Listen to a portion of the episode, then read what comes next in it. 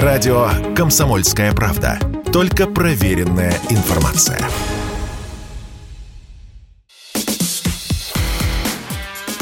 Диалоги на Радио КП. Беседуем с теми, кому есть что сказать. Здравствуйте, дорогие друзья. Приветствуем вас в эфире радио «Комсомольская правда». Я Валентин Алфимов. Рядом со мной Кирилл Вышинский, исполнительный директор медиагруппы «Россия сегодня» и, что немаловажно, член Совета при президенте России по развитию гражданского общества и правам человека. Добрый день, Валентин. Добрый день, радиослушатели. Эм, очень хочется поговорить о том, почему... Я не знаю, так, может быть, можно сформулировать или нет? Почему украинец такой доверчивый народ? А, ну, доверчивый, доверчивый народ это как бы очень широко. Самые доверчивые народы это малые народы, чукчи, это какие-нибудь аборигены Африки и так далее. Те, кто открыты были европейцам э, в момент первой встречи с ними. Сейчас доверчивый народ понятие очень относительное. Ну, а, хорошо. Давайте тогда пойдем по, ну, по порядку может быть, даже с конца. Тут в сети появляется видео, э, э, чат-рулетка, по-моему, так это называется, да, где, значит, видеочат, где тебя выбрасывают на совершенно ну, совершенно разных пользователей, да, и, соответственно, тет-а-тет ты разговариваешь. Это я сейчас больше, наверное, нашим слушателям даже объясняю. Вот. А, и, ну, пользователи, которые с Украины, они начинают рассказывать, что, ну, вот там девушка, да, буквально вот там совсем свежая, молодая девчонка, там, не знаю, там, может быть, лет 18, вот, рассказывает, что, ну, что вы, ну, Белгород-то уже наш, наши уже захватили Белгород, там уже эм, референдум будет на следующей неделе о присоединении к России. Мы помним совершенно замечательное видео с установкой э, пограничного столба да, э, мы и в «Комсомолке», и «Россия сегодня» тоже об этом много рассказывал. Потому что совершенно фееричный блокбастер, я бы даже так сказал. Недавно два флагштока поставили на Змеином. Вот, вот. А Юлия Тимошенко фотографируется возле него. Ну, ну, слушайте, я фотошопом лучше работаю, чем ее пиарщики. А ведь люди верят. И самое главное, почему верят? Ну, это же... Хорошо, давайте я попробую э, объяснить это на простом примере, старом советском анекдоте. Значит, э, люди старшего поколения точно должны его помнить. Э, возвращается человек с работы, подходит к телевизору, включает телевизор, значит, программа времени – Советское время, да? Программа «Время», 9 часов вечера. Он щелкает программу, опять программа «Времени». Он щелкает в третий раз, опять программа «Время». Четвертый канал, программа «Время». На пятом сидит мужчина в студии в пиджаке, в костюме, в, сказать, в галстуке. По всему точно офицер КГБ смотрит на этого щелкающего мужика и говорит так спокойно. Мужик, смотри программу «Время», не щелкай. Мой тебе совет. На Украине примерно такая же ситуация. Она буквально такая, просто чтобы вам было понятно. Сейчас все крупные национальные каналы ежедневно транслируют один информационный марафон. Вот ты подходишь к телевизору и щелкаешь. Канал 1 плюс 1. Значит, э, двое ведущих сидят в студии. Значит, ты переключаешься, например, на канал Интер. Те же самые ведущие, та же студия. То есть, это та же самая трансляция. То есть, по всем крупным информационным, вернее, по всем крупным телеканалам идет один и тот же информационный канал. Так сейчас там это устроено. То есть это, да, есть не информационный канал, значит, есть какие-то там э, спортивный канал, значит, какой-то там молодежный, там какие-то каналы, по которым показывают э, сериалы, но вот все, что касается информации, это один канал, который транслируется на крупнейших э, национальных теле телеканалах. Поэтому э, это, конечно, как бы такая вот э, ну, Оруэлловская действительность, либо мечта любого политика, когда у него абсолютная монополия на информацию. Потому что люди вроде как бы разные готовят. Там это устроено таким образом, что все крупные новостные редакции выделили новостные группы, значит, они разбили этот информационный канал на сегменты, ну, предположим, там, по 4 часа и ну, там 6 бригад, сменяя друг друга. Значит, сменяется логотип, например, там, значит, ICTV, это значит, готовит бригада ICTV, одного из национальных каналов. Интер, значит, это бригада Интер. Но все равно, как бы, это э, одно и то же сквозное информационное вещание с общей редакционной политикой. Это первое. Второе. Нет никаких ток-шоу политических, потому что все оппозиционные партии запрещены. Значит, э, то есть нет какой-то альтернативной информации. Вот то, что вам рассказали, спикеры, утвержденные в офисе президента Зеленского, что подготовили э, разные журналистские бригады, но все равно в рамках одной и той же редакционной политики, то вы и увидели. Девушка, которая думает, что Белгород украинский, она, скорее всего, краем глаза или краем уха услышала, как кто-то из политологов говорил, что она там всего ничего, осталось, вот уже мы скоро и в Белгороде будем. Она подумала, угу. что это она услышала неделю тому назад, неделя прошла, скорее всего, уже Белгород-то взяли. Да?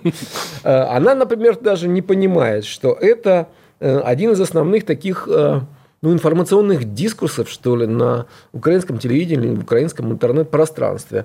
Там обсуждают э, несколько вещей. Э, кроме того, что есть какая-то текущая информация, и она, к сожалению, для э, украинской армии, для украинских зрителей, она не радостная, потому что оставили Мариуполь. Да, планово вроде как, сказать, все ушли в эвакуацию, вот те самые азовцы, которые сдались, но они на самом деле не сдались, а они как бы эвакуировались. Но после Мариуполя еще был... Э, Мы к ним обязательно еще вернемся. Да, был еще Северодонецк, был Лисичанск. В общем, э, там нет э, побед. Вот чем как бы знаменитая украинская армия тем, что с 2014 года у них нет ни одной крупной победы. Вообще никакой. Да, то есть это все время история неудач. Э, Иловайский котел, Дебальцевский котел, Мариуполь, Северодонецк. В общем, э, все история неудач, сдачи в плен, выхода из окружений и тому подобного. Так вот, э, кроме того, что людям, так сказать, сообщать какие-то новости, ну так тоже в обтекаемой форме, что ну вот планово оставили, заманили и сдали Северодонецк, значит, ну как-то вот так. Кроме этого, дальше и строятся планы, да, а что же будет дальше? Значит, и дальше идут рассуждения о том, что ну, понятно, мы ждем госпереворота в России, значит, или мы ждем значит, страшной болезни, которую мы там все точно знаем, болеет лидер российский. Да? Он буквально там уже с конца февраля прикован к постели. Значит, кто выходит э, на 9 мая, кто регулярно общается с людьми, кто ездит по стране, кто ездит в зарубежные командировки, непонятно. Мы-то все знаем, что значит, вот ну все, вот еще пару дней надо подождать. Значит, э, и случится то, чего давно мы ждем. Это первое. Второе, что всерьез обсуждают, э, может быть, даже меньше в телевизоре, но больше, больше так сказать, в интернет-пространстве, это а что мы будем делать с Россией после нашей победы? Значит, насколько частей мы ее поделим? Э, как мы будем проводить здесь политическую реформу? Значит, что делать с российской элитой? И это, это вот то, что заполняет информационное пространство. Ну, а мы же живем в той ситуации, когда, вот что сказали по телевизору, как бы, да, а если это еще говорят постоянно, и никакой другой информации нет, то значит, только это и есть. Я бы с вами согласился, если бы не понимал, что телевизор все-таки это аудитория 50+. Молодые, все-таки более молодое поколение э, привыкло черпать информацию из интернета. А, я понимаю, что вы сейчас скажете, что там все заблокировано, остались только свои там внутренние сайты, которые пишут ровно то же самое, что говорят по телеку. Но молодые люди, они же понимают, как пользоваться там тем же Телеграмом, тем же VPN. Если, на, если ты хочешь найти информацию, ты ее всегда найдешь. А зачем ее искать? Возникает простой естественный вопрос. Если вам рассказали, что все хорошо на самом деле, что э, все ну, да, может, не в Белгороде, но точно уже границу пересекли.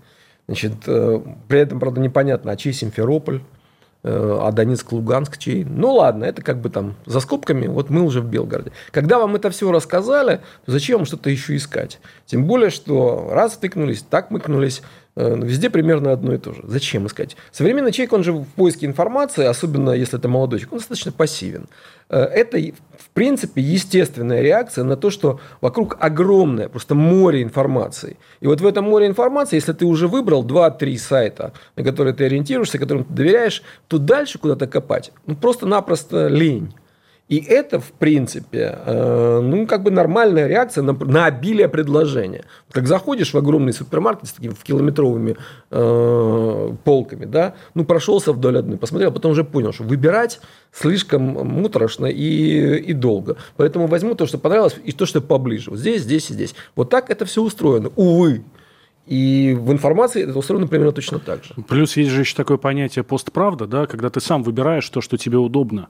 И, ну, это, здесь... так сказать, это уже такое философское осмысление того, что такое информация, как она там всем устроена. А вот с точки зрения, ну, как, как устроен человек, который по своей природе не очень энергичен, а даже в чем-то, так сказать, ленив, и старается быть минимально э, энергозатратным, то это вот примерно выглядит так.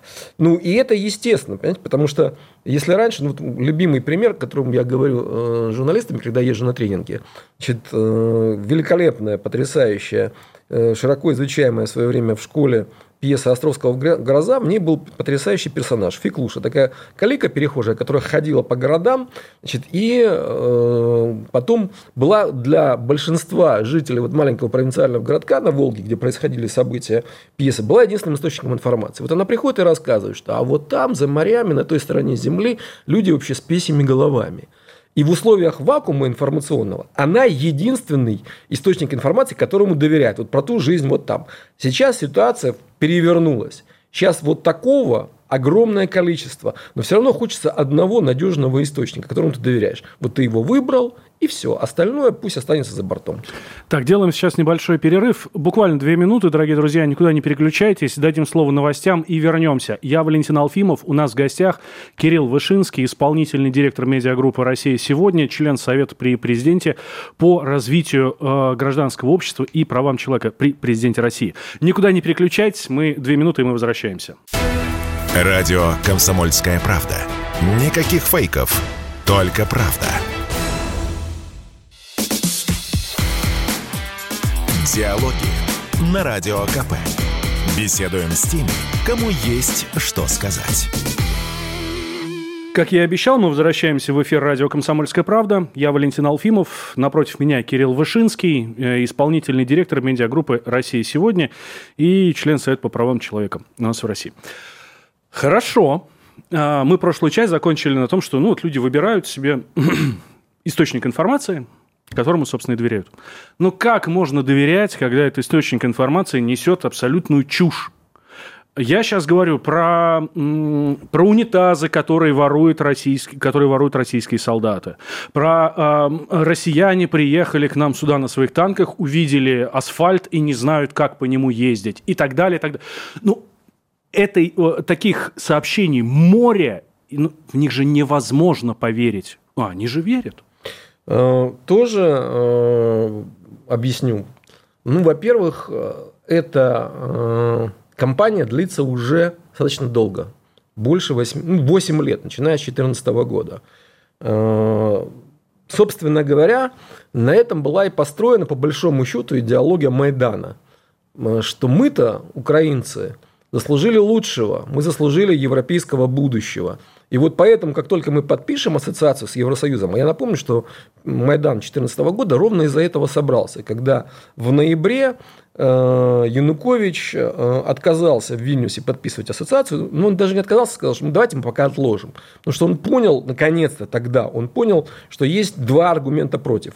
Аргумент первый, что подписывая эту ассоциацию, он просто гробит экономику страны, а второе, что подписывая эту ассоциацию, даже получая гарантии избрания э, себя на второй срок, а что это было, так сказать, негласными кулуарными договоренностями подписания, он э, этих гарантий реализованными не увидит.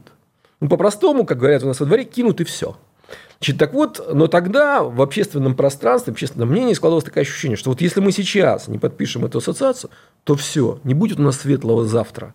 А будет у нас только темное прошлое, в которое нас тянут вот в таможенный союз, э, который тогда как только не называли, в том числе таежный. Угу. И вот оттуда пошла вот эта вот вся история, что нас-то тянут к медведям, к э, тайге, значит, к там, условно говоря, к деревенским туалетам, значит, э, а вот она здесь, а, а вот, вот, казалось бы, еще шаг, и мы в Европе, а в Европе-то все, так сказать, в евроремонт, это же оттуда, да, значит, э, мрамор, плитка, тепло, хорошо, светло, мухи не кусают. И когда это стало таким, как бы, ну, триггером, спусковым крючком, который толкнул людей на Майдан, Дальше этот маховик уже... И потом эта идея победила, потому что победил сам Майдан. И эта вся история, она только начала раскручиваться дальше. Потому что дальше появились люди, которые не хотят жить так, как предлагали жить э, вот эти вот э, глашатые из Евромайдана. Это люди в Крыму, это люди в Донбассе. Они тоже автоматически превратились... Ну, по отношению к Донбассу там существовала такая программа расчеловечивания и демонстрации убогости этих людей – Еще с 2004 года. Первая э, предвыборная кампания Ющенко и Янукович. Я даже не буду цитировать абсолютно мерзкие слоганы, которые были тогда в ходу. Э, такие как бы на уровне такой животной, бытовой, ну, в общем, не хочу даже вспоминать. Но они были. Значит, и вот в 2014 году это маховик закрутился с еще большей силой, потому что теперь э, не просто вот нас тянули в таможенный союз, да, вот таежный союз, а вот они просто эти люди, которых мы знаем, да, но не с другой части Украины. И вот они нас тянут. Вот эти вот там грязные шахтеры, которые вообще как бы что не знают о жизни, вечно пьяные э, и так далее, да. И вот эта вся история, значит, она и сформировала такой образ того, что вот есть мы, светлоликие, настоящие политические украинцы, тем более, что выходил э, Порошенко и говорил, что настоящие украинцы, они где? Они вот здесь, на Галичине, вот они настоящие, да? Значит, а дальше, так сказать, была его знаменитая фраза о том, что у нас будет все, а вот у них там на Донбассе, значит, они будут сидеть в подвалах, их дети не будут учиться, а наши дети будут учиться в светлых классах. Вот это вот как бы противопоставление, что мы идем в Европу, потому что мы европейцы, мы часть этой цивилизации, а вот нас тянут вот, в туда, вот туда, в ту грязь, темень и так далее. А, а если нас туда тянут, так кто они там? Ну, конечно, они вообще, так сказать, там унитазов не видели. Да? Значит, они все в шахтах живут. Значит, а то, что Донбасс – это э, город миллион рос – который э, даже сейчас, э, за 8 лет войны, эта традиция не утеряна. Это э, весной ежедневно огромная машина коммунального хозяйства работает на это. Да? Вот это для них, так сказать, был советский миф. Никто ничего об этом, ерунда какая-то. Они там все, значит, так сказать, там необразованные, в носу ковыряются, из шахты не вылезают. А мы, светлолики, мы должны идти в Европу. И на этом фоне ну вот если Донбасс такой, да, так а что там будет еще и, и восточнее Донбасса, там, в сторону Урала? Там вот там вообще просто э, откуда они свой асфальт видели? Откуда? Хорошо.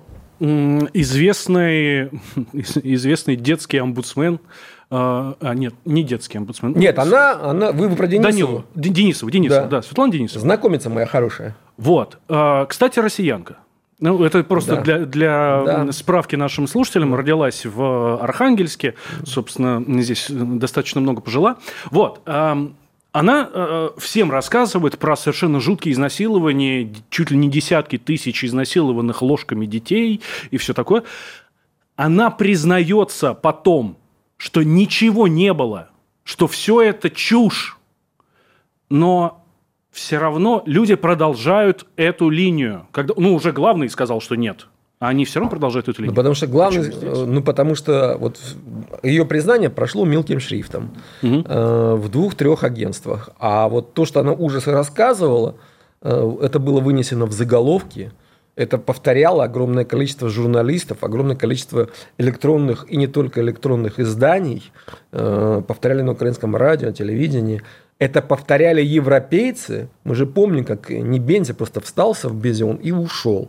После того, как, значит, по-моему, кто-то там из европейцев начал рассказывать всю эту чушь и грязь. Ну, потому что у него уже, видимо, не хватало сил.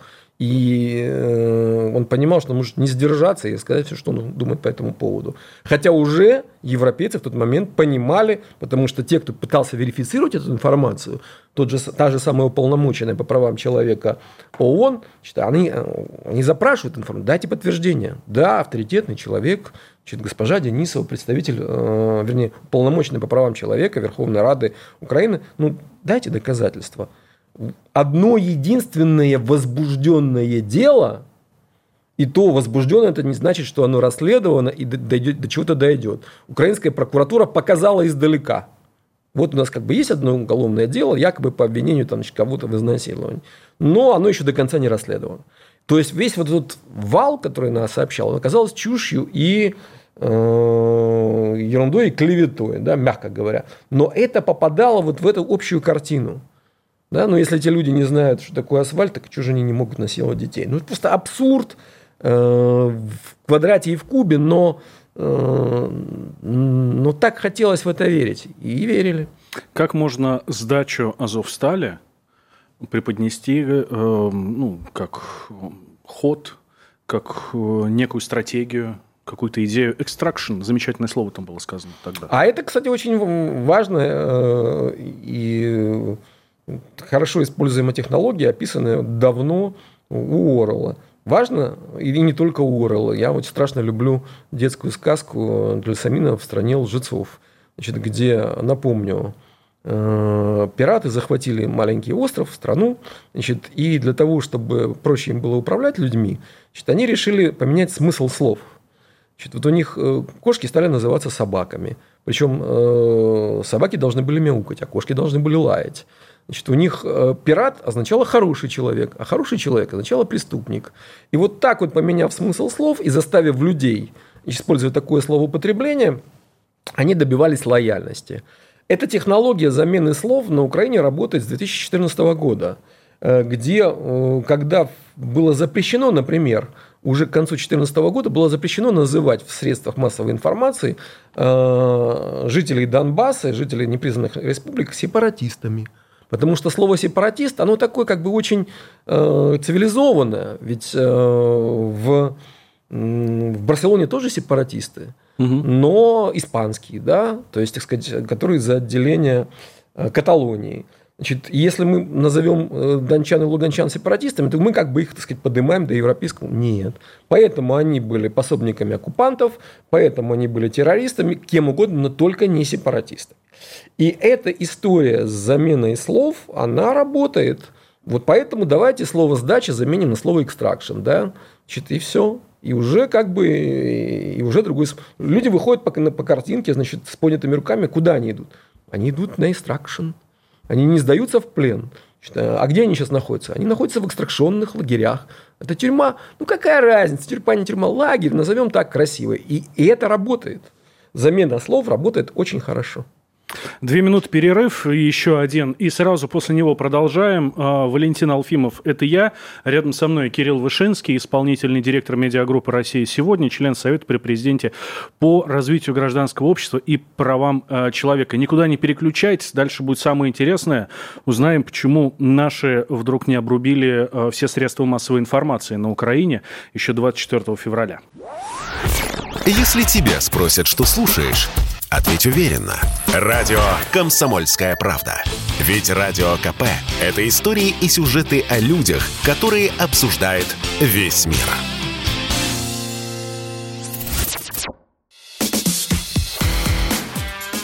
Диалоги на Радио КП. Беседуем с теми, кому есть что сказать. Как я и обещал, мы возвращаемся в эфир радио «Комсомольская правда». У нас в гостях Кирилл Вышинский, исполнительный директор медиагруппы «Россия сегодня», э, член Совета при президенте по развитию гражданского общества и правам человека. Э, я вот как раз в прошлой части нашего, нашей беседы проанонсировал нашим слушателям, что ну, такую тему болезненную, кстати, многие в телеграм-каналах ее поднимали, да, почему 24 февраля, когда наносились удары по жизненно важным объектам, ну, а потом еще 25 и так далее, жизненно важным для украинской армии объектам, я особо это подчеркну, почему не были отключены средства массовой информации? Ну, то есть антенны, почему э, рэп тот же не сработал, ну, тут тупо не показывали то, о чем мы с вами говорим здесь уже пол полчаса? Ну, на самом деле, во-первых, это не такая простая технологическая задача в современных условиях. Очень непростая, я вообще даже не знаю, выполнима ли она. Можно ли вот так вот бах и накрыть колпаком всю страну? Там ничего не показывает, включаешь телевизор, сплошное вот это вот э, мегатенни, как сказали бы на Украине, то есть что-то такое моросящий какой-то там дождь или снег. Э, и интернет не работает, ничего не работает. Вот я не очень понимаю, возможно ли это. Думаю, что невозможно. Вот просто физически невозможно. А вторая версия конспирологическая, моя личная, э, которую я сейчас сообщу, причем сразу предупреждаю, она конспирологическая. Значит, мне кажется, что это очень хороший стратегический план – Потому что вот ну, мы же, да, так сказать, знаем эту старую поговорку о том, что современный человек живет в момент, вернее, все время в процессе соревнования телевизора и холодильника. Потому что телевизор – это такая виртуальная реальность, Значит, а холодильник – это такая реальная. И кто победит, то есть победит ли ваш холодильник, который вы открываете, а там, предположим, э, ну, пустовато. Да? Значит, или телевизор, по которому вам рассказывают, что все хорошо вокруг и замечательно. Значит, вот это и есть самая серьезная психологическая травма. Мне кажется, что уже э, тот наступил этап на Украине, когда холодильник начинает потихоньку побеждать.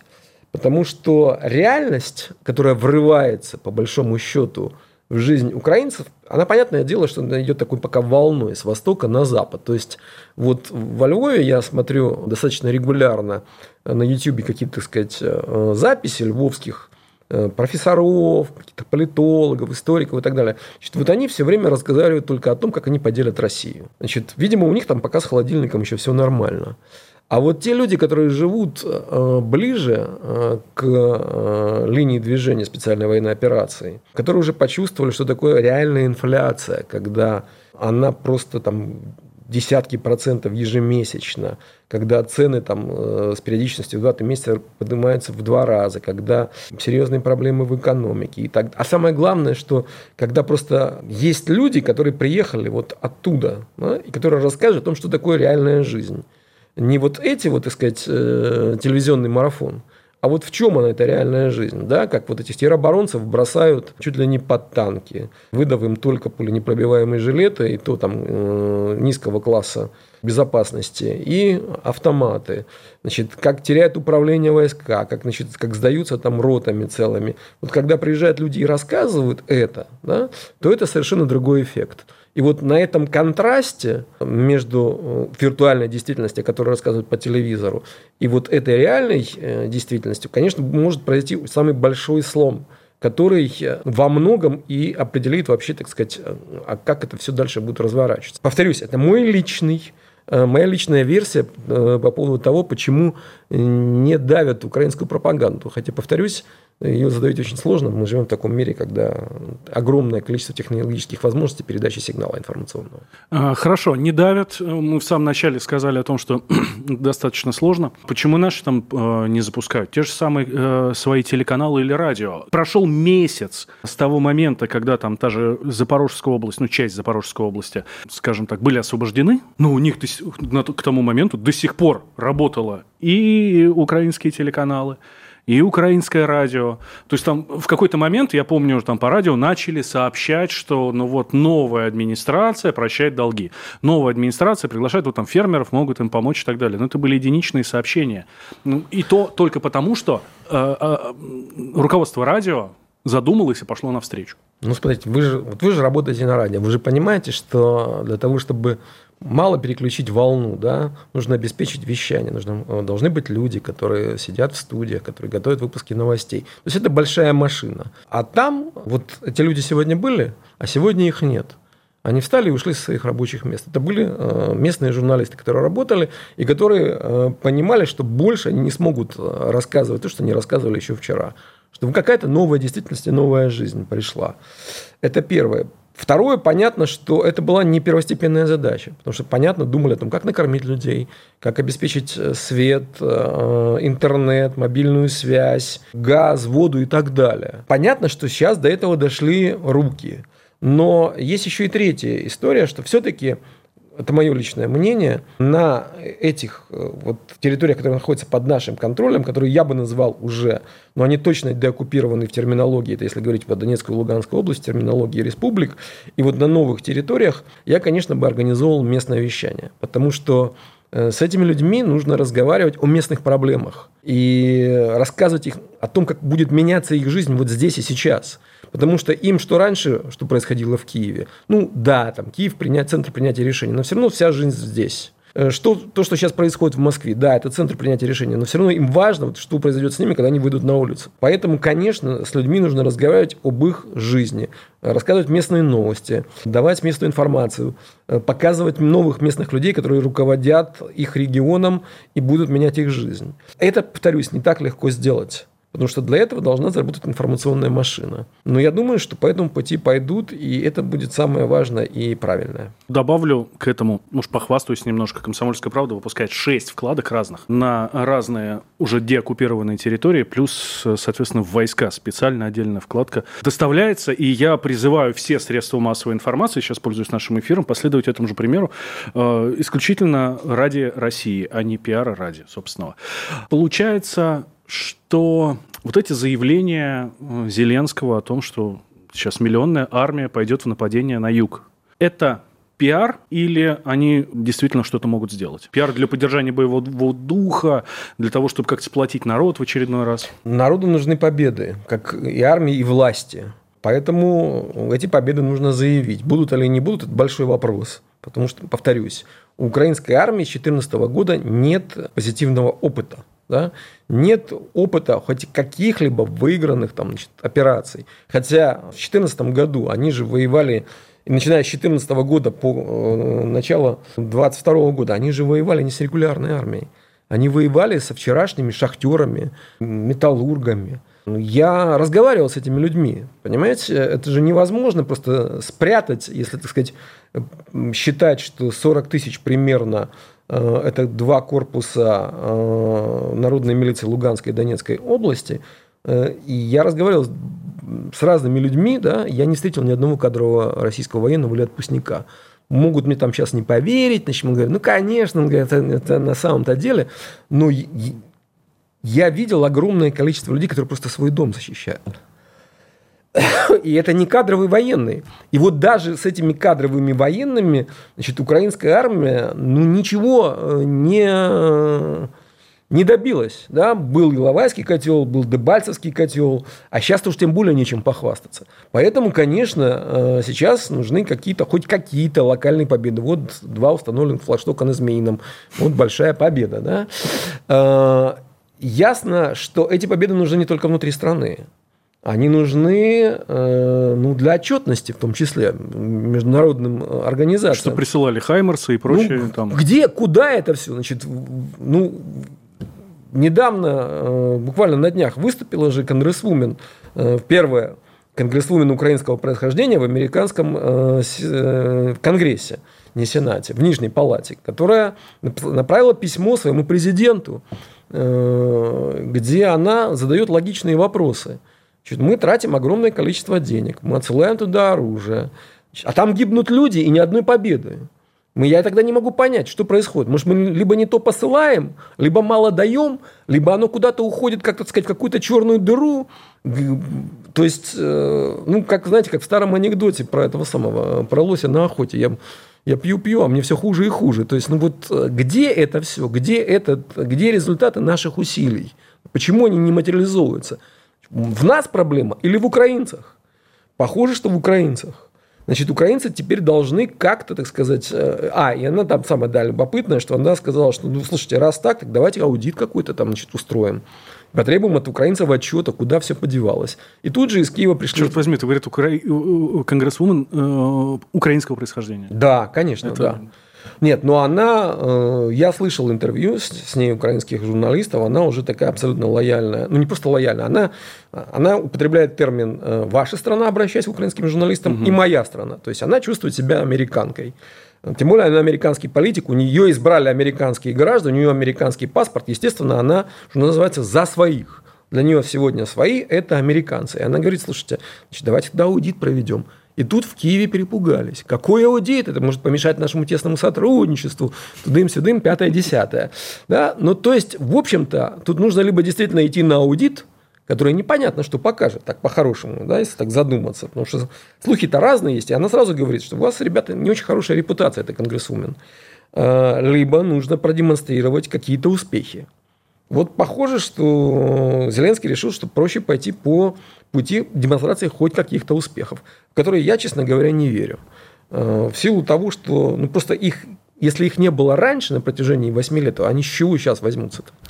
Так, делаем еще один перерыв, последний, я обещаю, и продолжим. У нас Кирилл Вышинский в гостях, исполнительный директор медиагруппы «Россия сегодня» и член Совета при президенте по развитию гражданского общества и правам человека. Я Валентин Алфимов. Никуда не переключайтесь. Радио «Комсомольская правда». Только проверенная информация.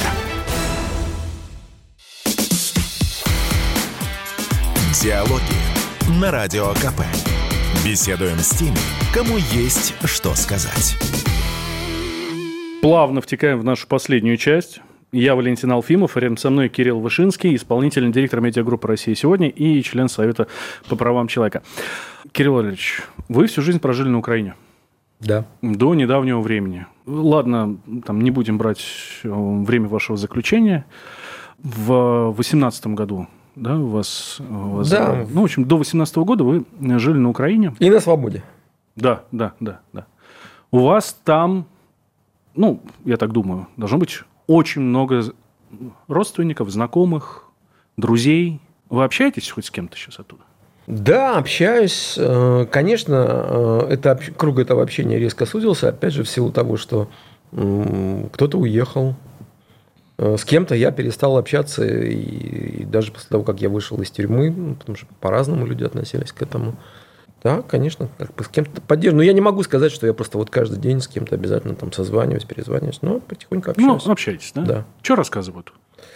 А, ну, рассказывают, в принципе, о том, о чем я уже говорил. Э, о том, что я-то общаюсь с теми, кто в основном... Я сам родился и вырос в Днепропетровске, это областной центр на юго-востоке. И я общаюсь с теми, кто вот там живет или в Киеве, потому что я в Киеве долгое время прожил. Ну, рассказывают о том, что телевизор начинает проигрывать холодильнику. Потому что жизнь становится все сложнее, поскольку цены растут, поскольку экономики практически уже нет. Ну, я просто, так сказать, не ссылаясь на рассказы там, своих знакомых, у которых там сын, например, одной моей знакомой работал на металлургическом предприятии в Днепропетровске, значит, начиная с... Ну, он не получает зарплату с января. Даже не с февраля. Да. И вот там недавно, почему, по-моему, там в марте или в апреле вообще он перестал ходить на работу. Значит, ну вот сейчас в последнее время начали потихоньку вызывать там два раза в неделю.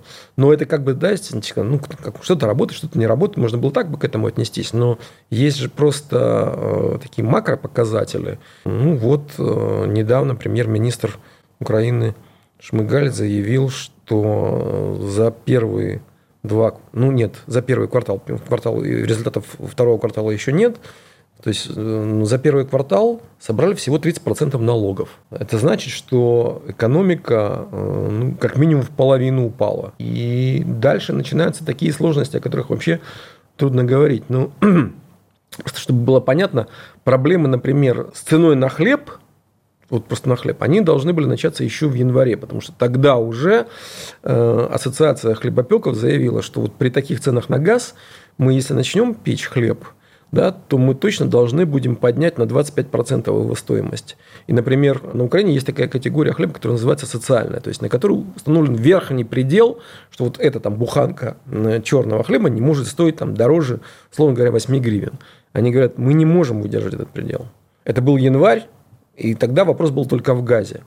А с января уже сколько чего изменилось. Поэтому жизнь там очень непростая. А эти люди верят в победу Украины? Понимаете, как бы сложно понять, э, кто там сейчас верит, а кто не верит, потому что невозможно провести социологию в условиях э, нынешней ситуации, когда порядка 8 миллионов людей просто сняли со своих мест и куда-то поехали. Значит, кто-то на Западную Украину, кто-то там дальше, за пределы Украины. То есть нет устоявшегося вот этого равновесия внутреннего, гражданского, да, значит, в ходе которого можно было там провести нормальную социологическую выборку, значит, когда люди бы не боялись отвечать на вопрос по телефону, да, потому что вот вам звонят и спрашивают, верите ли вы победу вооруженных сил Украины?